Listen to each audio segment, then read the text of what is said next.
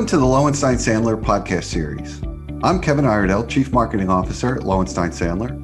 Before we begin, please take a moment to subscribe to our podcast series at lowenstein.com slash podcast or find us on iTunes, Spotify, Pandora, Google Podcasts, and SoundCloud. Now let's take a listen. Welcome to Don't Take No for an Answer.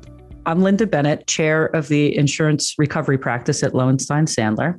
And today I'm very pleased to welcome two guests Rob Crocitto, Chief Sales Officer of ARC Excess and Surplus, and Janet Dreifuss, who's Associate General Counsel and Senior Claims Counsel at ARC. In today's episode, we're going to be talking about what lies ahead for the 2022 D&O market. As many of us know, policyholders have endured two years of a wild ride in D&O, both in terms of getting their renewals in place and also getting claims paid under those policies. So, my hope is that Rob and Janet are going to have good news for us on the horizon in 2022. And so, with that, I'm going to jump right in, Rob, and ask you what are policyholders likely to see in 2022 in terms of premiums, self insured retentions, and terms and conditions? Well, I'm going to tell you, I think the last, clearly the last two years have been extremely difficult for the policyholders. And I think that really stems from a decade of rates that were, from an insurance company perspective, not adequate and some really serious coverage grants. And then we take that and we couple it with uh, an uptick in the number of securities claims, the severity of those securities claims. And I think we had a perfect storm brew uh, in, in the D&O arena. And the last two years have really been, from an insurance company perspective, setting or, or putting in place the right market for a correction that enables them to sustain profitability because you know that's they're in the business to make money so and they weren't making money for, for the last decade and they finally caught up to them. So I think over the last two years, we've seen significant increases in premiums, significant increases in retention, limits management. We're not seeing big towers of insurance anymore where companies are putting up 10 and 15 million dollar blocks of insurance. It's on difficult risk. It's not uncommon to see a major insurance company put up two and a half million. So I, I think what we could see is more of that from a pricing perspective. I think the days of 15 to 25% premium increases are behind us in most cases. You're still going to see those big increases on the difficult classes of business where there's limited competition, like, and we'll talk about this later, but like crypto space or large unicorns that are potential IPO candidates where there's not a lot of availability of capacity. Are we starting to see newer entrants into the D&O market that may help to fuel some competition and some better rates for policyholders? Yeah. So uh, over the last two years, there's been, uh, at my current count, 16 new entrants into the D&O space. And where I think you're going to see probably the most benefit for policyholders are going to be for those insureds that have stacks of D&O insurance or towers of D&O insurance because these new entrants, you know, why are they coming in? They're coming in because it's an opportunistic play on their part. There's good rate now. The retention levels are good. So they're jumping in and saying, Hey, I can make some money in this space, but where are they going? They're going on the excess. So they're targeting those, those excess layers where they feel they can make money in that capacity coming in is driving down some of the bigger increases we were seeing in the excess space. Unfortunately for the policyholders, I still do not see these new entrants really coming in from a primary perspective. They're not, they don't have the policy forms yet. Many of them don't have the staff to adequately underwrite a primary.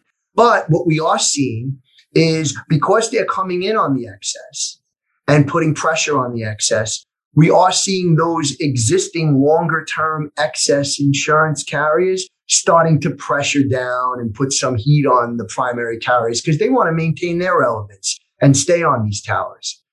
So that's good news for policyholders. That's good. What are you seeing on renewals in terms of policyholders being probed on COVID specific risks? Is that a is that a passing fad, or are you still seeing that policyholders are going to have to answer a lot of questions about supply chain and and how COVID impacted their business?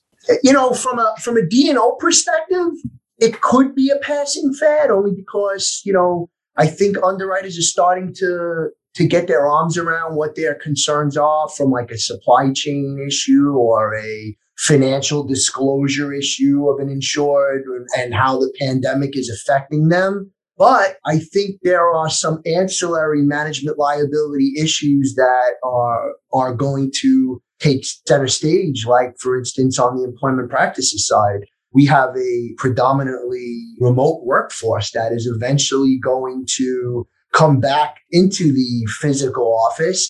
And I think there's going to be some issues in terms of who comes back, what the requirements are, do you have to be vaccinated, and what the legal ramifications are going to be there. And that could stem up to the C suite in terms of, you know, potential board liability. Yeah, I think also there's some interesting developments, like particularly in New York, there's a lot of regulation around posting employment positions and things like that. And, and whether companies are paying attention and complying with that will be another potential risk area there. So Janet's going to take us on a deep dive into the claims activity over the last couple of years in D&O, but I've got a question for you about claims through the underwriting lens, which is has the claims activity across all of these coverage lines over the last couple of years impacted rates and the appetite for risk in the D&O space? And by that I mean, you know, we've seen a slew of cyber claims, we've seen a slew of me too claims, we've seen a slew of securities claims is that impacting how D&O carriers are willing to write and what they're willing to price at for these policies? Yeah, so let's talk a little bit about especially public companies, DE and I, right? So it used to be check the box.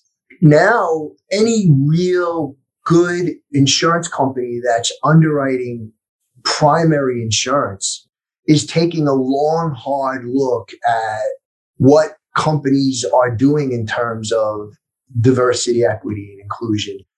For instance, they want to know that real money is being spent on implementing the right practices and procedures and, and, and making sure that they are doing what they're supposed to be doing. And I can tell you that, you know, had, having had a conversation with one of the major public D&O writers just recently, when they address this in the underwriting calls where the insureds are discussing their risk with the various insurance companies, when DE and I comes up, if it's glossed over, like, oh yeah, we're we're we're looking, you know, we're really taking good care of that. Now let's go to the bottom line here. Our numbers are if it's glossed over and it's not dove into as though it were a major consideration of the board, they're not getting quotes from them. They're not getting the right quotes from them. That's for sure.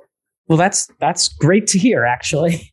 All right. So, are there particular industries that remain challenging to place D&O coverage? You know, for example, we've got a number of clients that are getting into the cannabis space, and we've seen some real challenges in getting them D&O coverage. So, have you seen that in cannabis? And are there other industries that you can identify that are particularly hard to place right now? Yeah, what's hard to place? Well, cannabis for sure. Uh, we could go dive into that in a second. Crypto, anything crypto related is extremely difficult to place. Large unicorn type private companies in the tech space are extremely difficult to place. And why? Well, they're IPO candidates, they're potential yeah. de-SPAC uh, merger candidates, and th- they're making representations to the street about their financials, about you know what they're making representations that are being used in proxy statements that are being relied on by shareholders. So what would be traditionally a, hey, a normal private company risk is now those bigger unicorns are, are really being looked at hard. On the crypto space, it's kind of the bad stigma that crypto has in terms of it being maybe used for like, you know, uh, evil empires for money laundering or or just recently, there was an article in the Wall Street Journal uh, earlier this week where the SEC chairman, Gary Gensler, is was kind of hinting towards there being a, a federal SEC regulation of the crypto industry. And I think until that industry is regulated, there's going to be some real challenges in terms of insurance companies being able to play in the space. And like in the cannabis space, which is not federally legal, that has issues and concerns of D&O insurers as well, because it's, it's difficult to place. And also there's no real reinsurance availability in that space. So, you know, these, if, if an insurance company is going to write cannabis crypto, the, eh, chances are they're doing it net. And that's a concern in and of itself for them. Yeah, and I think they have a different board. I think in both in crypto and cannabis, you have people who have great ideas and have found people to give them a lot of money to invest in their company. They may not have all of the familiarity around compliance with regulatory issues and, and that sort of thing. All right, well, that's that's a great overview of what's going on in the underwriting world for D&O. I want to now pivot to uh, you, Janet. You've been in the trenches battling for claims for probably 25 years, maybe longer. What are you seeing in terms of the trends for D&O claims currently, and, and what do you see coming down the pipe? You know, talk to me a little bit about the, the uh, SPAC craze and and is that going to make you super busy over the next couple of years dealing with the claims that are going to have flowed from the 2021, the year of SPACs? Well, what I'll say is claims are alive and well, and I really haven't known a time when they've slowed down. So they're very active now. Obviously, the terrain is, you know, forever changing a little bit. So I think the headlines this year were that securities class actions were the percentage of claims had lowered as compared to 2020 and declined by 34%. But I think uh, everyone has to keep in mind that, you know, statistics are statistics and can be skewed. And I, I, say that in the sense that it's skewed a little bit, for example, because there was a deplete, uh, decrease in merger and objection cases.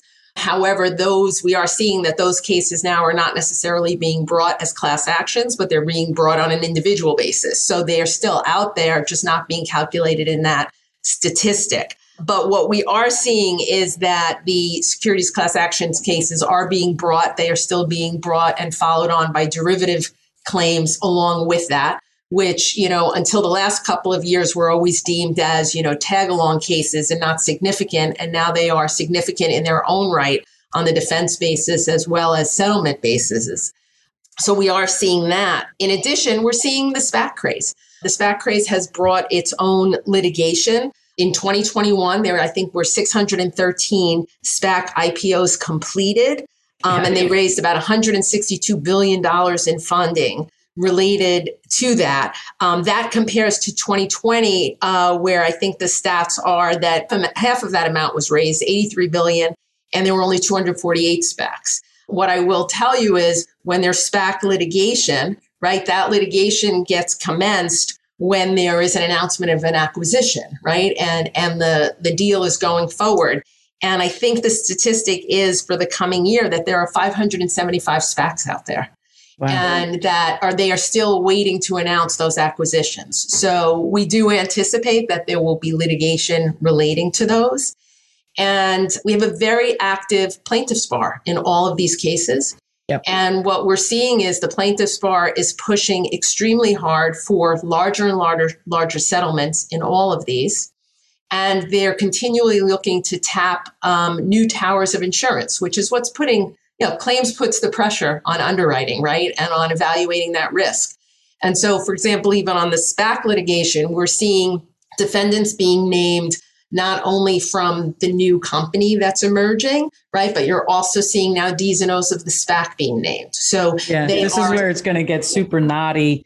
You know, the SPACs, people are going to need to learn about capacity defenses and allocation for sure in the SPAC world. And Jen, one thing I did want to note you talked about how derivative claims have evolved over time and how they've become different and become more significant in the eyes of those who bring them that's something remember when you're talking to rob and you're doing your D&O renewal you have eyes on that and you make sure that your sublimits follow all the way up through the tower and you're going to have sufficient money available because most policyholders don't realize that it's sublimited on the primary uh, at about 500000 and that's not going to get you out of bed in handling a lot of these a lot of these derivative claims these days Right. You do have those limits on those de- uh, derivative demand investigations and the internal costs associated with that. And you're right. Initially, those, and Rob can attest to that, right, were only written as sublimits on the primary layer. And now you do have to make sure that as that tower goes up, that you have added coverage there. That's why you have to have an excellent broker like ARC at the helm for you. All right, Jan, tell me, are you seeing any COVID specific claims um, and if so, what kinds are, are coming out, down the pipe? We are seeing them. In 2021, I'll tell you, you know, there, I think were 42 federal class actions relating to COVID. And then there were derivative suits. And then there were also some enforcement SEC related claims related to COVID. And the types of claims varied. There were claims, you know, originally based on the outbreak in the facilities, you know, with nursing homes and in cruise lines and, and in the meatpacking industry. If you recall, those were the initial litigations. And then there were some suits related to profit motivated COVID issues, which related to vaccine development and diagnostic information and what was going forward and what was being represented what we think is going to happen or what we expect now is now I think you're going to see COVID related claims that go towards supply chain disruptions, right? Labor shortages and really see what's now is the outfalling, I guess we could say, or the what's coming out of the issue of COVID and how that's affecting the companies on an economic basis and how they are handling it. And we think we'll see D&O claims arising out of that so let me ask you real quick about the cost of defending these D&O claims. This is something that we talk about year over year over year. Carriers uh, seem to complain a lot about the cost of these, but are they taking any meaningful steps? Have you seen over the last couple years that they're taking any meaningful steps to manage the defense costs for D&O claims? I think they're trying. And what, what I will tell you is I think the statistic for defense cost claims, especially on these public company D&O claims, class action claims, they are running at 10 to 70 million dollars for defense costs for these claims. And you can imagine that the settlements of these at the end of the day have to be a multiple of that, right? So the carriers are definitely paying claims and they are paying sometimes full tower losses that are significant on these claims. And they're feeling the pain on the defense costs. And that is because, you know, as the plaintiffs are driving it, it's very expensive to litigate. And the defense of the claims are just as, as expensive when those plaintiffs dig in and become very aggressive. What the carriers are trying to do is a couple of things. We are seeing them, first of all, attempting to deal with their insureds in what I'll say negotiating rate on defense counsel right? With the idea that it benefits everyone if we can contain those defense costs, there'll be more dollars there for the settlement or in the event of a judgment or an award. They are having some success in having direct negotiations with the defense counsels. I know that some carriers are trying to get 10 to 15% reductions on a whole, right? And trying to get reasonable, what they'll consider more reasonable costs. The other thing that I know that they are doing is they are trying to negotiate a flat fee for portions of the litigation. Interesting. And okay. that some of the carriers are moving in to say, look, we want to negotiate a flat fee at X amount through uh, the motion to dismiss. And they're trying to do that because they are taking a pragmatic approach that, you know, obviously this is not a discovery intensive portion of the case and it can be quantified. So yeah. they are trying to do that so that they feel like defense counsel won't just continually bill and contain those costs. We've seen that technique used when there's not insurance in place. So it's interesting to see that that's that the carriers are now going to try to leverage that same type of a fee structure because our clients are used to that and, and have imposed that when they don't have insurance in place. Right. So I think they're trying it. Whether they're successful, we'll see. And I guess that also depends on the defense bar, right? And, and who, who they're discussing with. And part of it, look, the problem that the carriers also have is these are a lot of these claims are subject to very large retentions. So they really do have to work with their insureds on a mindset of trying to conserve those dollars, even when you're talking about within a two to five million or sometimes $10 million retention, where they don't really have a lot of control but they, you know, obviously can impact because with companies of those size retentions, if there is a claim, they are looking at significant tower and potential erosion. All right. Well, so we're just about out of time. So I'd like uh, each of you, Rob and Janet, to give me your best tip from the underwriting perspective and the claims perspective. What's the most important thing that a policyholder should do in 2022 to get the best D&O policy, and then Janet to get the maximum recovery on their D&O claim. From the underwriting side, the best thing a client can do is differentiate themselves from everyone else. Get out of that bucket of peers and make sure that you are engaged in direct discussions obviously with your broker but with your D&O insurance carriers make sure you are emphasizing all the good work you're doing with respects to DE&I, with respects to your cyber practices and procedures and making sure you're overseeing and having the best, you know, safeguards in place to fight against ransomware attacks and, and, and the like. You really need to separate yourself from everyone else. And the only way to do that is to get in front of your insurance companies.